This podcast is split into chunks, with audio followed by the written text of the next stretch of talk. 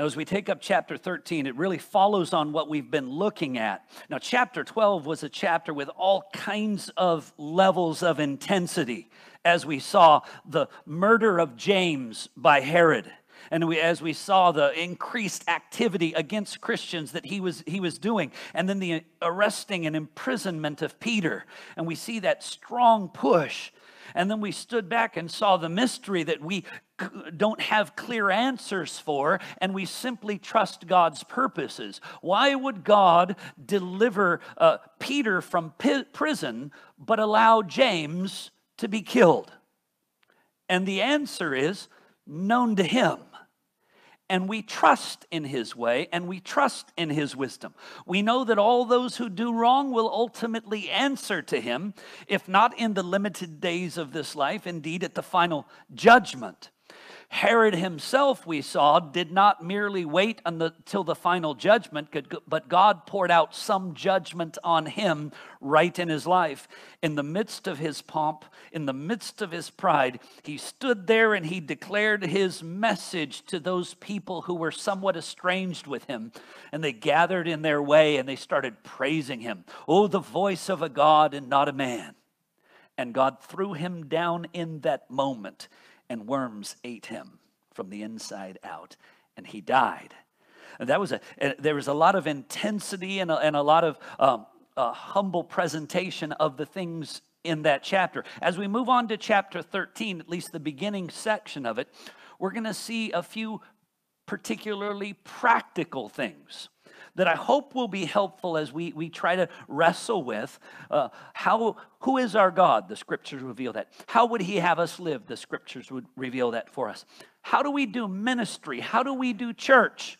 The scriptures answer it for us. That's what I do want us to get in all of it. When it comes down to what we are to believe, what we are to do, it's not a committee, it's not a vote. It's not a democracy, it is an absolute theocracy. God is king. And as, as confused as certain peoples get on this earth, Christ is the head of the church. The scriptures are clear about that. He is its head, his its absolute authority, and the church is his body. He says, I will build my church. He is not only its head and master, he is its king and owner. We are his. And so, in all things, it is what would you have us do? What are we to believe? How are we to live in this world? How are we to worship you in this world? We ask him those questions because he is God. Now, note this he communicates to us so wonderfully and clearly through His Word. And so we receive that instruction. And what I want to note today, just a few things. In Acts chapter 13, verse 1 to 5, we will see the church as the sender. And part of this is as we try to figure out how we do things in a way that's honoring to God. Now, many of you will have probably come from or been in somewhere, someplace, someday, some church that sent out missionaries. Is it right? And all kinds of churches practice this in different ways. But what we're going to see today is the church is the one that sent them out. This is considered by all as we look back on it, and maybe your Bibles even begin to title it pretty soon here the first missionary journey. Now, I'm going to say something that may briefly make you uncomfortable, and that is incredibly intentional. The Bible never uses the term or word missionary. Search it from beginning to end, you will not find it.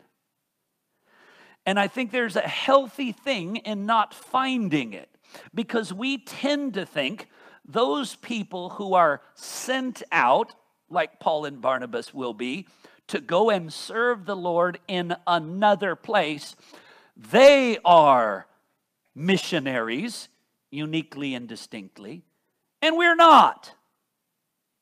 Brothers and sisters, I'm here to tell you that is not the case.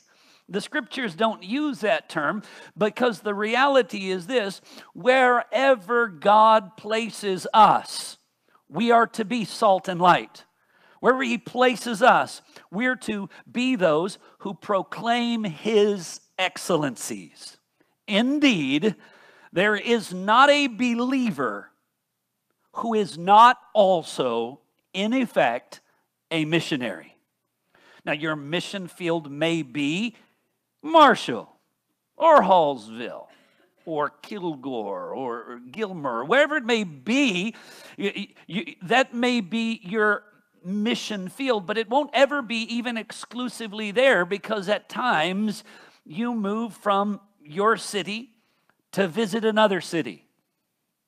Do we stop being who we are in Christ when we visit Dallas? This is a me day. Yeah, I, appreciate the laughter because there is, there is no day if it was just me. We've already considered, the scriptures remind us, in, Him we live and move and have our being. Apart from Him, we would not have breath, we would not have life. So if any one of us was to ever really go so far as to say, I want a day that's just all me, only me, about and for me, that would be a dead day because you can't sustain your breath.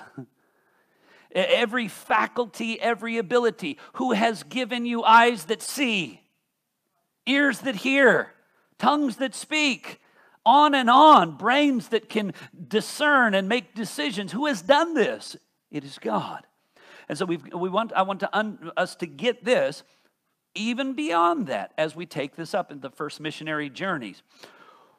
What Paul and Barnabas are now preparing to go do, we refer to it as their missionary journeys, right? And why do we call it journeys? Because they go from where they're at, to, they'll go to the island of Cyprus, and then they'll go on to the next city, and on to the next city. Sometimes they stay six months, sometimes they stay a year and a half. Sometimes they stay a week. All different circumstances. And then when they've made their journey, they come back to their home church, Antioch, that sent them out. Now, listen, in our modern day, this is how we often think of it.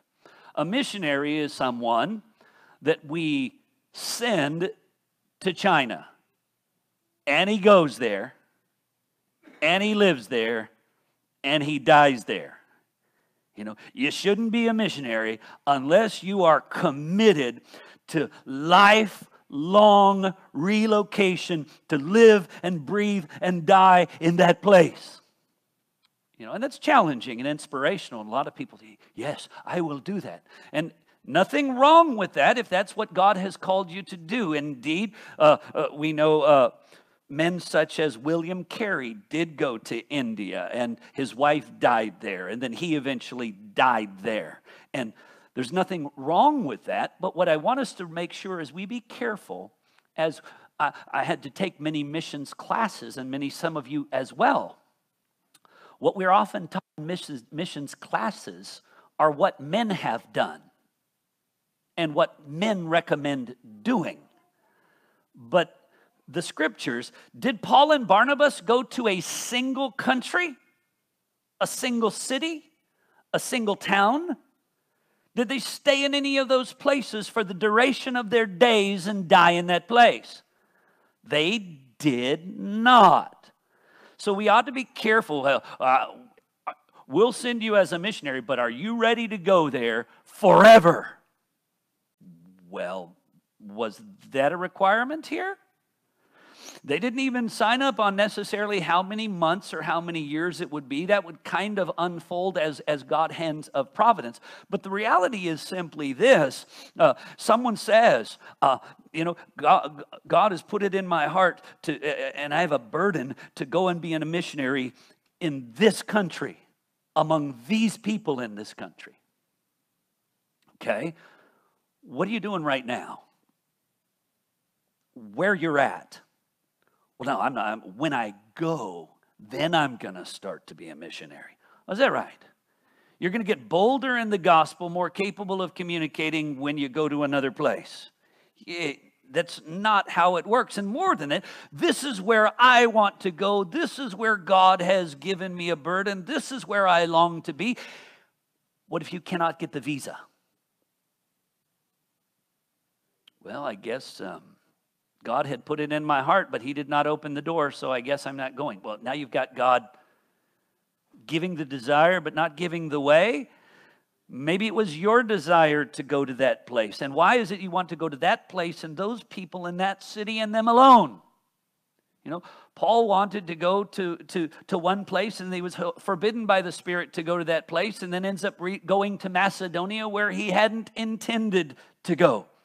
Why can't it be that it is about the service of God? Is it about it is about the gospel of the kingdom? It is about proclaiming the truth, and it's not about this particular place or this particular people. It's about this particular God and this particular gospel in all places, wherever we are, wherever God takes us. That's what I want us to begin to see. First of all, as, as we see the church as senders, I want to draw your attention to this that Paul and Barnabas were serving in the local church.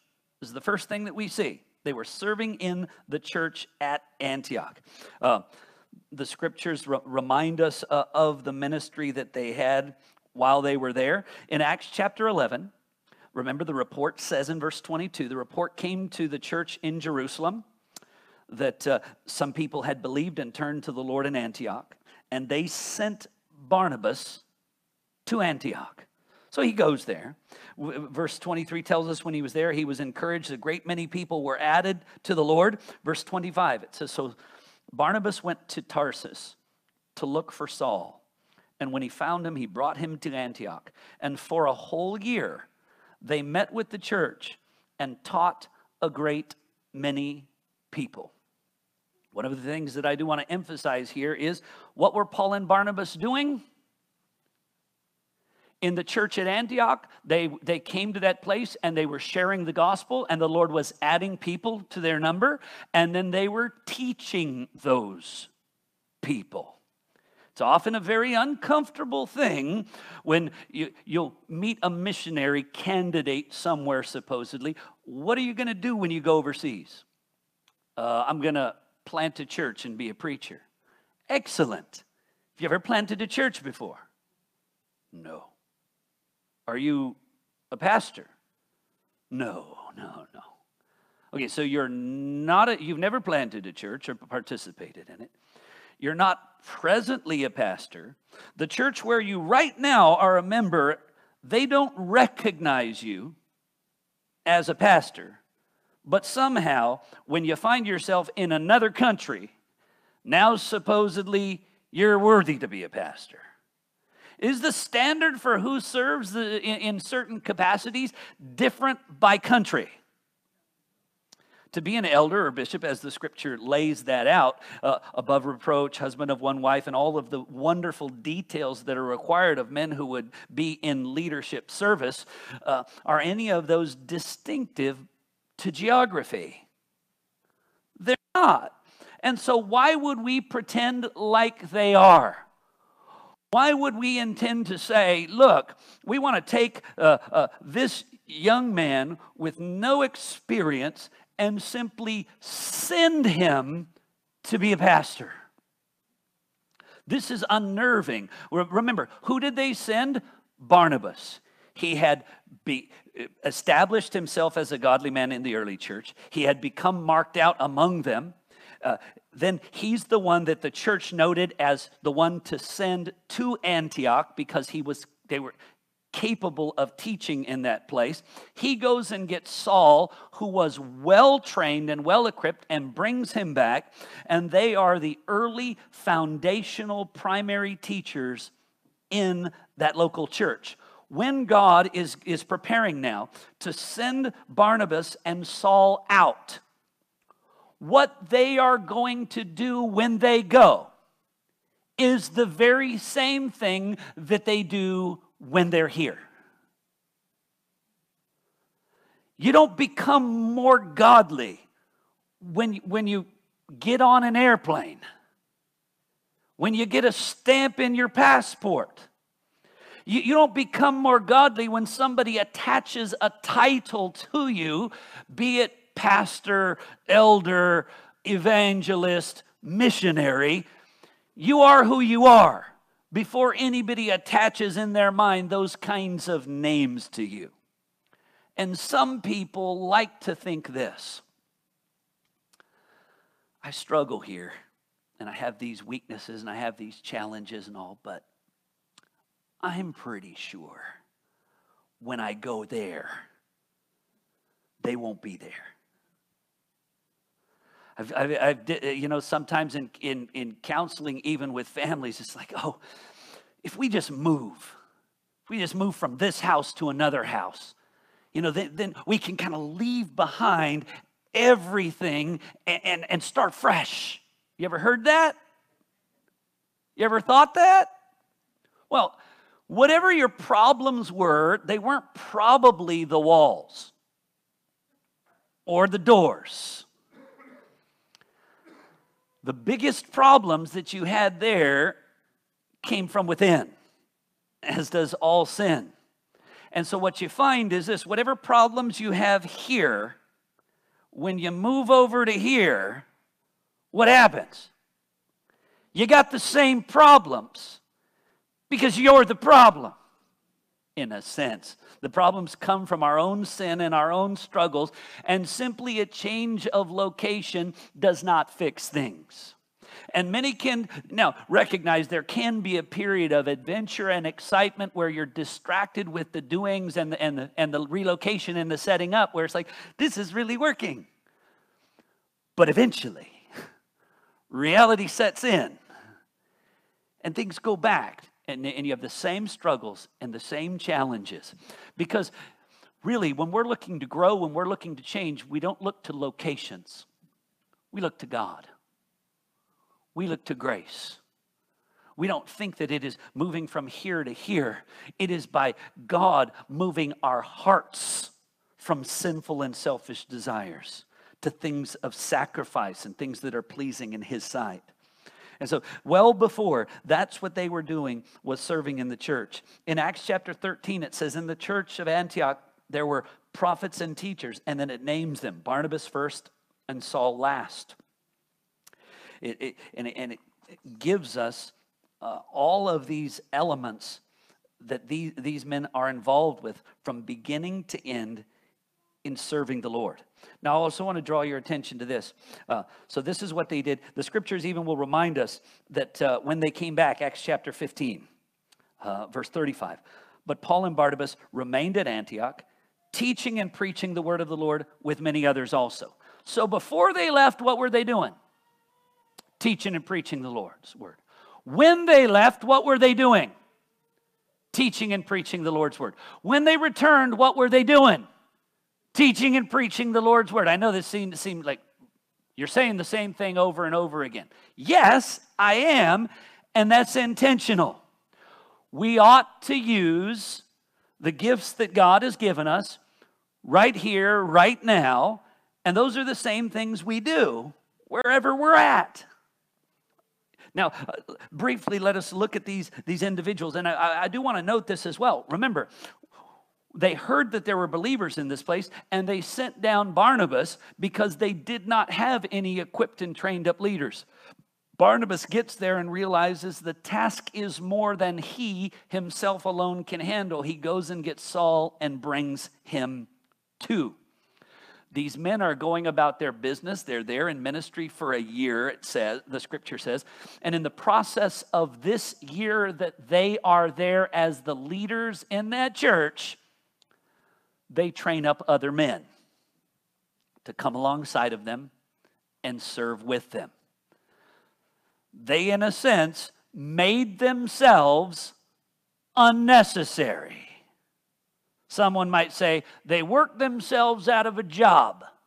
But Not exactly, because the ministry that were, they were called to was needed in other places. So they will continue to do the same job just in different places. And so in this church, it says this in chapter uh, 13, verse 1 there were in Antioch prophets and teachers. Combines those things doesn't necessarily distinguish that some among them are prophets and some among them are teachers. These are the prophets and teachers that were exercising leadership there in the church at antioch. And it begins with barnabas and ends with saul is it in an order of hierarchy no because there is no hierarchy in church leadership is it in an is it in an order of chronology no, because it would have been Barnabas, Saul, and then the others. It's simply randomly listed. And what's interesting is we can just pick up a few tidbits about this. Um, none of their qualifications come anything from what the world necessarily looks at. All right from a worldly perspective, maybe you might think Barnabas is a good candidate because the scriptures do remind us that he is, from Acts chapter 4, he was a Levite from Cyprus. So people might think, ah, Levite, yeah, he could go into the priesthood. That would be acceptable. And we know Saul also is a Jew born of Tarsus, and he was a Pharisee, right? But what about these other men? What do we know about them? And this answer is not a whole lot. Uh, it sa- says Simeon there, who was called, literally, let me translate the rest of that because it simply translates it, it, it transliterates it. It says, Simeon, who was called the black. This is understood to be a, a clear reference to his complexion. Did your complexion qualify you or disqualify you? N- had nothing to do with that at all. Indeed, beyond that, the very next one is Lucius of Cyrene. Cyrene is also a region of, of North Africa. Wait a second. Barnabas isn't originally from Antioch. Saul isn't originally from Antioch. Um, Simon eh, eh, eh, and Lucius aren't native to that area. Shouldn't they be picking people native to that area? No. They should be putting people who are biblically qualified. It does not matter otherwise. Well, um, it, it doesn't seem, and then of course it, it also mentions uh, uh Manaen.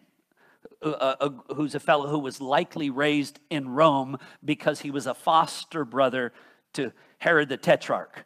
Okay, so you've got different situations. You've got one who seems to come from royal background, others who might come from humble backgrounds. You've got different, two of Jewish background at least, a, a couple from northern Africa. See, what you find interesting is here, here is there's not a careful, let's balance out the demographics. Let's have one leader that represents the, the, the basic demographic. No, it's not that. All of that is completely thrown out because that has no place in the kingdom of God, does it? Before God, there is neither uh, uh, Jew nor Greek, slave nor Scythian, barbarian. Uh, we are all one in Christ. And the qualifications that are set forth in the scripture are absolutely unchanging. And so you put in place qualified men, not otherwise. One of the things that uh, uh, someone had said, uh, mentioned a number of years ago in, in, the, in the church in Mauritius. Mauritius is a country with a very demographic people of African background, people of Indian background, people of Chinese background, people of white French background. And uh, in the local church there, as, as, as God brought the church together and, and built up the church, came to a place in the history of the church where it's having two elders functioning in that particular local church. Both of them of Chinese origin. To which some human steps forward and says, Shouldn't we also have an elder to represent the Indian community among us? And shouldn't we also have an elder to represent the Creole African community among us? I said, uh, what represents among us has nothing to do with cultural background. It has nothing to do with facial complexion. It has nothing to do with it. Where is our citizenship? It is in heaven. Where is the city that we're longing for? Yeah, it is, it is the city that God has established for us. It is, it is none of these other things, and these things have to be done. We want to be faithful and true and earnest. And, and uh, what, is the, what is the history of these men? What did they contribute? What was their influence? What did they write? No idea. But God knows. God knows their ministry, He knows their service, He knows their influence. We don't have to worry about those things. So, first of all, we see they were serving in the local church. Also, wanted to draw your attention to uh, the simple thing that as they're serving, the scripture says this in verse 2. After mentioning their names, it says, While they were worshiping the Lord and fasting, the Holy Spirit said, Set apart for me Barnabas and Saul. Now, um, the word there, worshiping, the King James says, there says ministering to the Lord. This is, and again, it's likely in this context the church would gather together for worship and prayer. The leadership would also at times themselves gather together for worship and prayer. It seems in the flow of thought best to me that it's ta- the initial thing is talking about these men were gathered together in worship. They were serving God in prayer, in singing his praises, in sharing with one another, and it says in fasting. I'm just going to share a few words and a few thoughts because I don't want to unpack it too much. But it's not uncommon for us to have not fasted. and we want to think about why were they fasting? I want you to note this. This is not fasting necessarily that's being done in an old testament context. This is the new testament church where fasting is being done. Well that's because fasting was a jewish practice and so they're just following that not necessarily because we've already noted that these leaders themselves are not all Jewish in their origin, nor is this something that's happening in the synagogue. So they were fasting, worshiping and fasting. And there seems to be this sense, don't miss this, it introduced them as prophets and teachers. Okay? So, um, and among the prophets and teachers, among them is Paul and Barnabas, which the scriptures make known to us in Acts chapter 14 that Paul and Barnabas are, are, are not mer- merely prophets and teachers, they're not merely local pastors and leaders, not merely missionaries, that they were apostles. Okay? So they would so so they've come together it is very likely that in the context of this, the Spirit has moved among these prophets and teachers, that they understand that, they, that there, there is something particular that God is purposing to do among them. And they come together and they're in prayer and they're in fasting. They're seeking to know what is the will of God. Let me just give you a few things about fasting. Fasting, traditionally at that time, the way fasting was done for Jews is it was the abstaining from food. They would not eat any food for a prescribed amount of time. It could also include no food and water for a prescribed amount of time. It was a fixed amount of time, and it was the den- denial of food. Now, Sometimes I talk to people today who fast other things. And I won't discourage that. Any form of self denial for a season for the Lord can be good. And so people will say, I'm, I'm fasting of iPad, I'm fasting of television, you know, or, or I'm fasting of chocolate right? Or a, a, a, a, limited thing, you know, or, or, or the smart person will fast for something that he doesn't like. You know, I'm fasting broccoli or whatever it may be, because uh, but all of that necessarily simply to deny yourself something is not the same thing as fasting. Fasting had an intention beyond mere self denial in the scriptures. Let me just show you a few verses that help make it clear. In Second Chronicles chapter 20 verse 3, it said this. Then Jehoshaphat was afraid. All right, so there was a, a, a practical trial. They were under attack.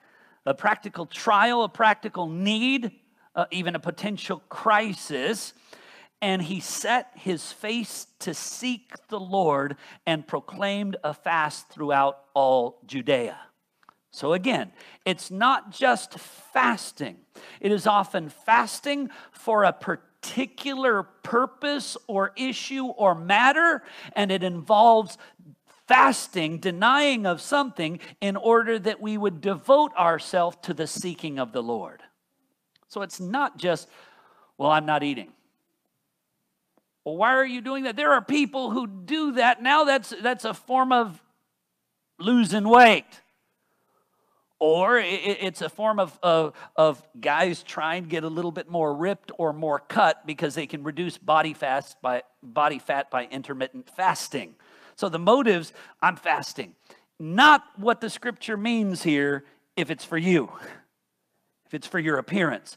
It is to seek the Lord.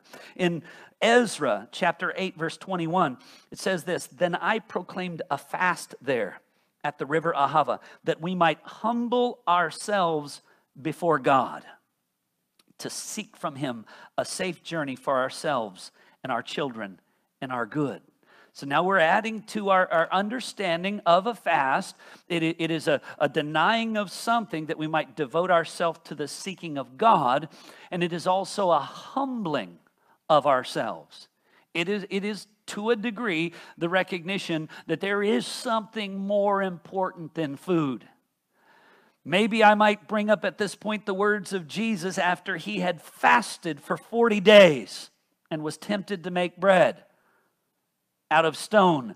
What was his response to Satan?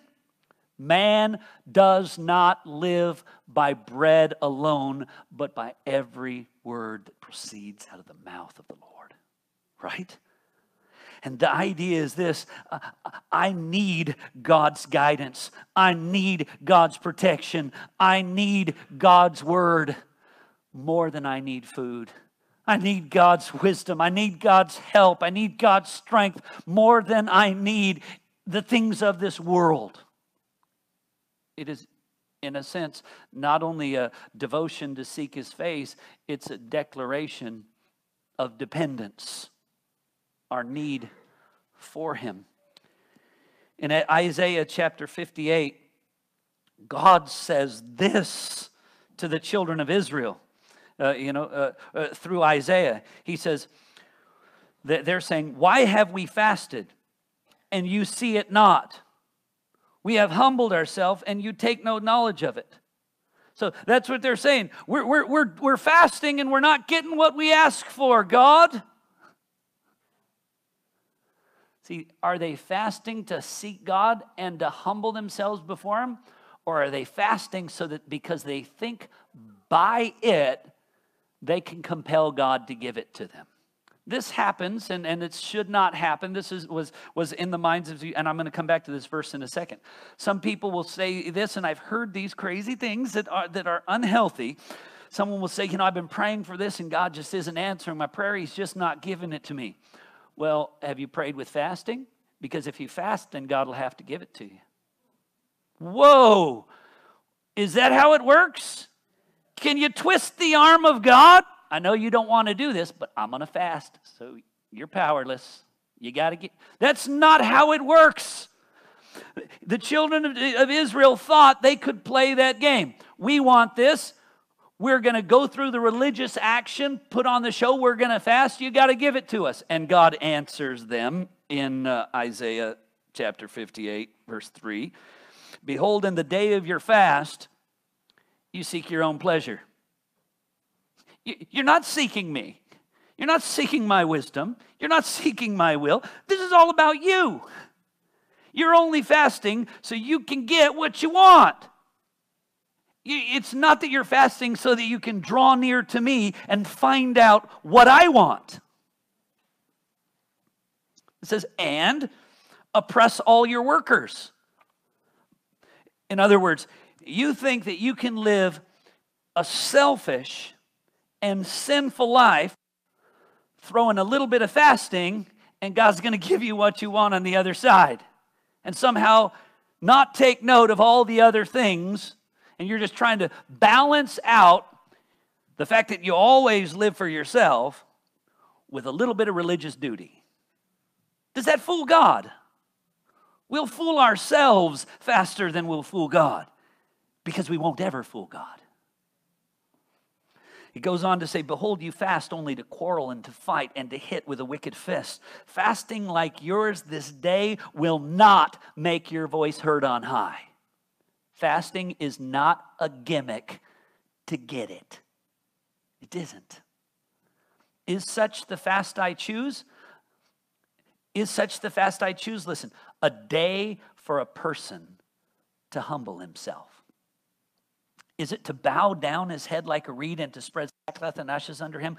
Will you call this a fast, a day acceptable to the Lord? It is not the fast that I choose. Loose the bonds of, of wickedness, undo the strap and yoke, let the oppressed go free, uh, share your bread with those who are hungry. Um, the uh, homeless and the poor, let them into your house. When you see the naked, cover him, and hide not yourself from your own flesh. In other words, understand this your walk before God does not come down to this moment of fasting, it is your whole life. You need to be living your whole life by putting off sin, by giving to others, by considering the need and then also go ahead and fast in terms of devotion. Jesus reminds also of these words in, in, in, Matthew chapter 6, verse 16 and following. It says, When you fast, do not look gloomy like the hypocrites. Their pattern was what? Oh, I'm fasting, so I'm going to put on my fasting clothes. You know, I'm not going to shower. I'm not going to comb my hair not gonna, you know, and eh, I'm gonna look all ragged so that somebody's gonna say, Hey, brother, what's going on? I'm fasting. yeah. I, take note, I spiritual. Is that right? Jesus says this is what they were doing.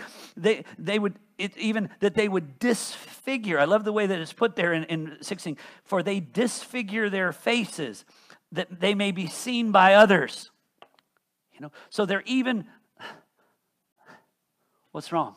I'm just really hungry because I'm fasting. That's why I'm making that face. Come on. What are you doing? You're drawing attention to yourself. And the fast was what?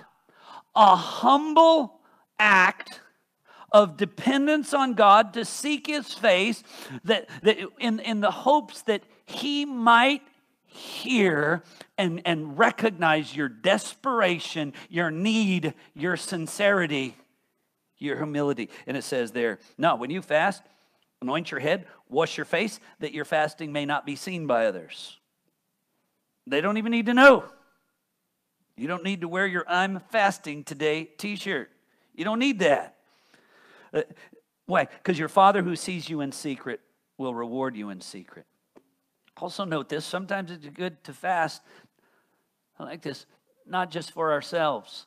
A lot of these fasts were they were fasting not for even their personal gain, but for guidance for a group, protection for a group. In this case, in, in Esther, they were fasting for Esther herself, that she would get a hearing with the king. It's, Esther says in chapter 4, verse 16, Go gather all the Jews to be found in Susa and hold a fast on my behalf.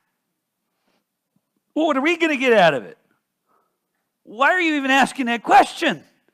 There's something wrong with us when we're even asking that question. What do I get out of it? Now, realistically, they were going to get something out of it in this particular occasion because as God heard uh, uh, and answered their prayers in fasting, opened the door that she was received. She got to talk to the king, and the king then decreed that the Jews could defend themselves, and everything turned around.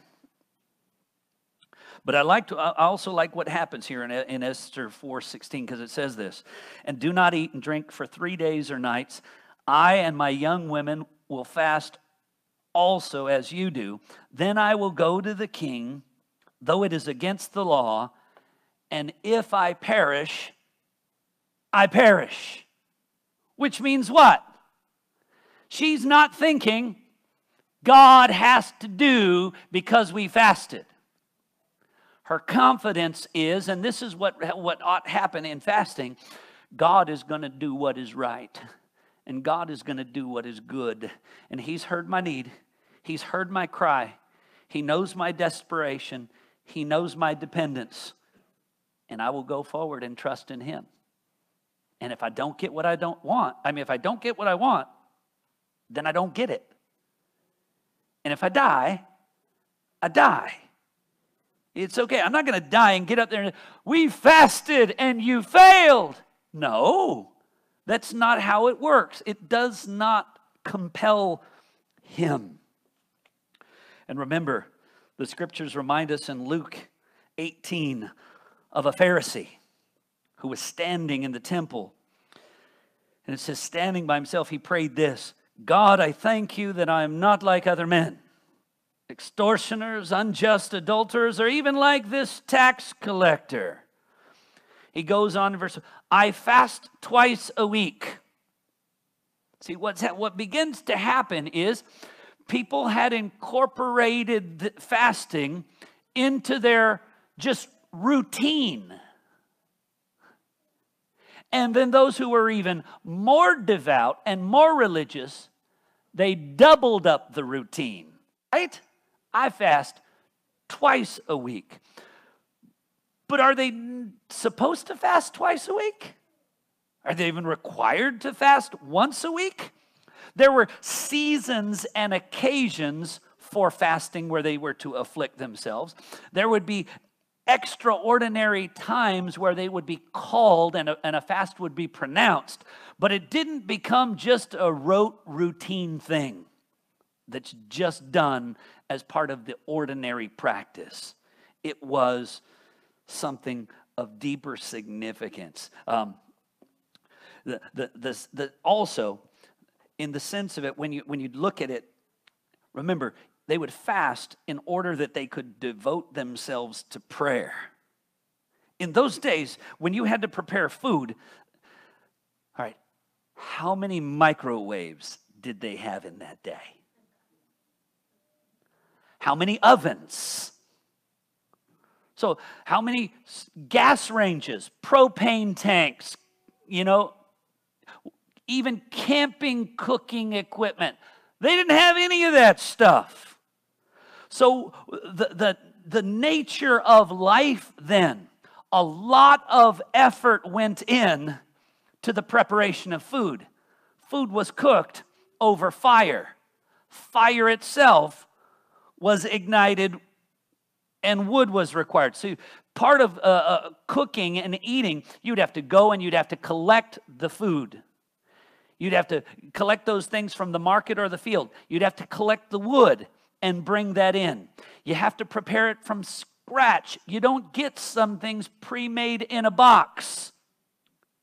Generally speaking, you didn't even get flour you would get the grain itself and you'd have to roll it out. It was, a, it was exceedingly intensive. A lot of time was required to be dedicated to a single meal. Not only the preparation, then also the cooking time, the serving time, the eating time, then the cleanup time after that, so that some uh, dear individuals would have thought in that historical context, my life is nothing but the preparation of food. I mean, I just get up and I start gathering the things. By the time I finish up the whole breakfast cleanup, it's time to start things I'm moving for lunch. And by the time I finish that, it starts moving to dinner. By the time I finish cleaning up with dinner, I'm done to bed just to wake up the next day and start again. But note this you put aside that collection of the wood, you put aside that preparation, you put aside the cleaning, you put aside the food entirely. How much time does that free up? And note this it frees up that time to seek the Lord, to seek the face of the Lord, to pray. So I want to just put this out there. There are individuals who have a tendency to say today, I'm going to fast over this issue, which is to deny themselves some food. But if the time that would normally be dedicated to preparing and ingesting food is not used to seek the Lord in prayer, then are you really fasting? If it's not used to humble yourself and seek the Lord, are you really doing it? Or do you think a little self denial is going to somehow sway him? God help us to see things more clearly. So there was a sense in which fasting carried these ideas. There was a denial of self which is healthy. There was, there is a, a, a, desperation that is made known. We need your protection. We need your help. We need your wisdom. We need your provision. There's a, there, there's a crisis many times that, that played into it. There is a dependence, a humbling. I cannot do this on my own. We cannot do this. We need you, O oh God. Please move on behalf of your people. It was an expression of devotion and a dedication of intensity, energy, and time. Again, I remind you does it force God to do something? It does not force God. David, when his wife Bathsheba gave birth to their firstborn child, was intensely committed in fasting and prayer before the Lord. And it tells us this in 2 Samuel 12, 1, uh, 23 and following. As they come to him after the child had died and said, Why are you no longer fasting? Why are you fine now? He said, While the child was alive, I fasted and wept, for I said, Who knows whether the Lord will be gracious to me and the child will live? So he did not feel like his fasting would compel God. But he did know this who knows? God may hear my cry, God may hear my plea. He may move mightily on behalf. He could restore this child. And so I'll just cry out to him and I'll give my whole heart in humble desperation and dependence upon him. And then when God said no, what did he say? Exactly. He said, It's fine. He, he did not respond by saying, I wasted some good meals, you know, and God didn't even give me what I wanted. No, he said, okay, God made known what was his purpose. And I'm going to be good with God's purpose. I'm going to deal with God's purpose and way. All right.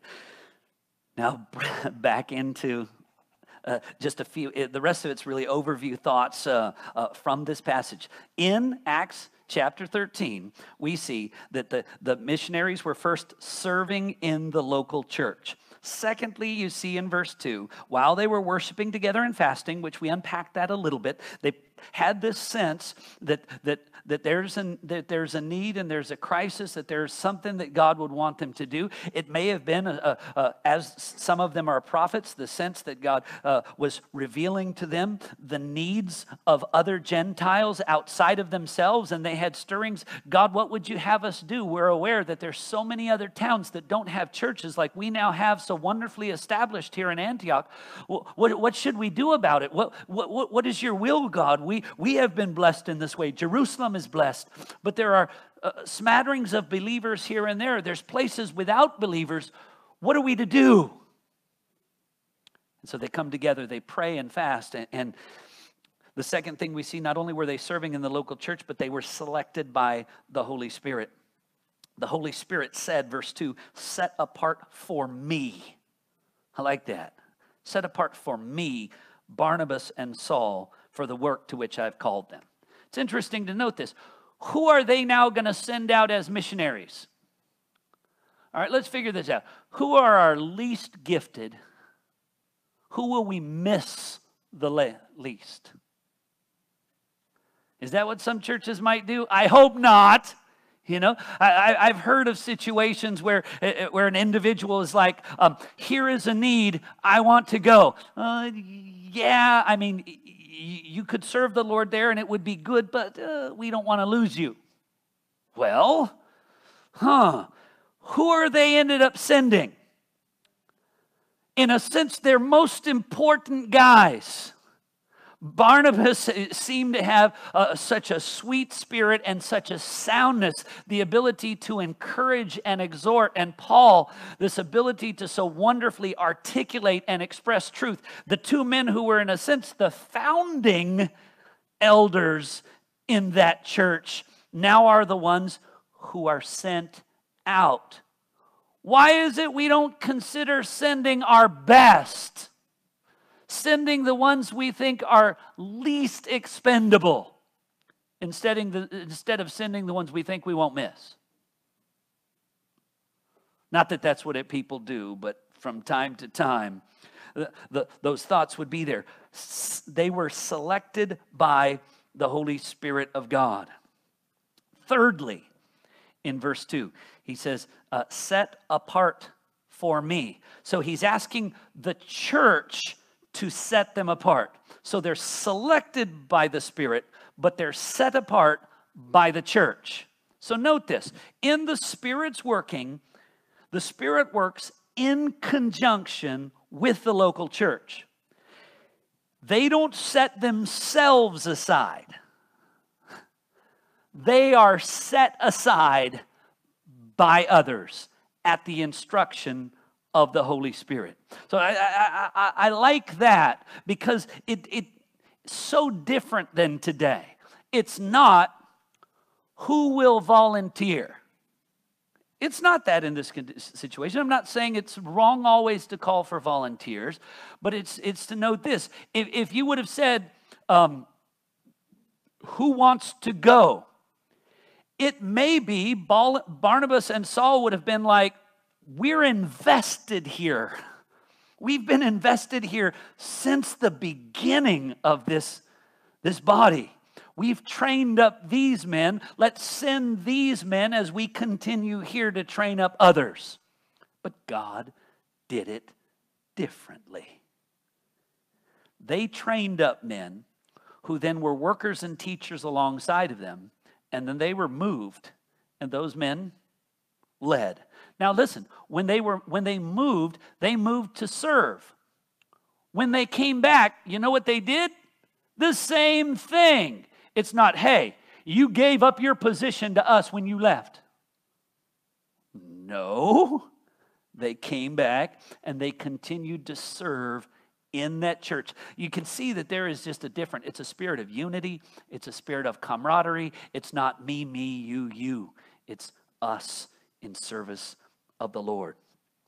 Selected by God, set apart by the church.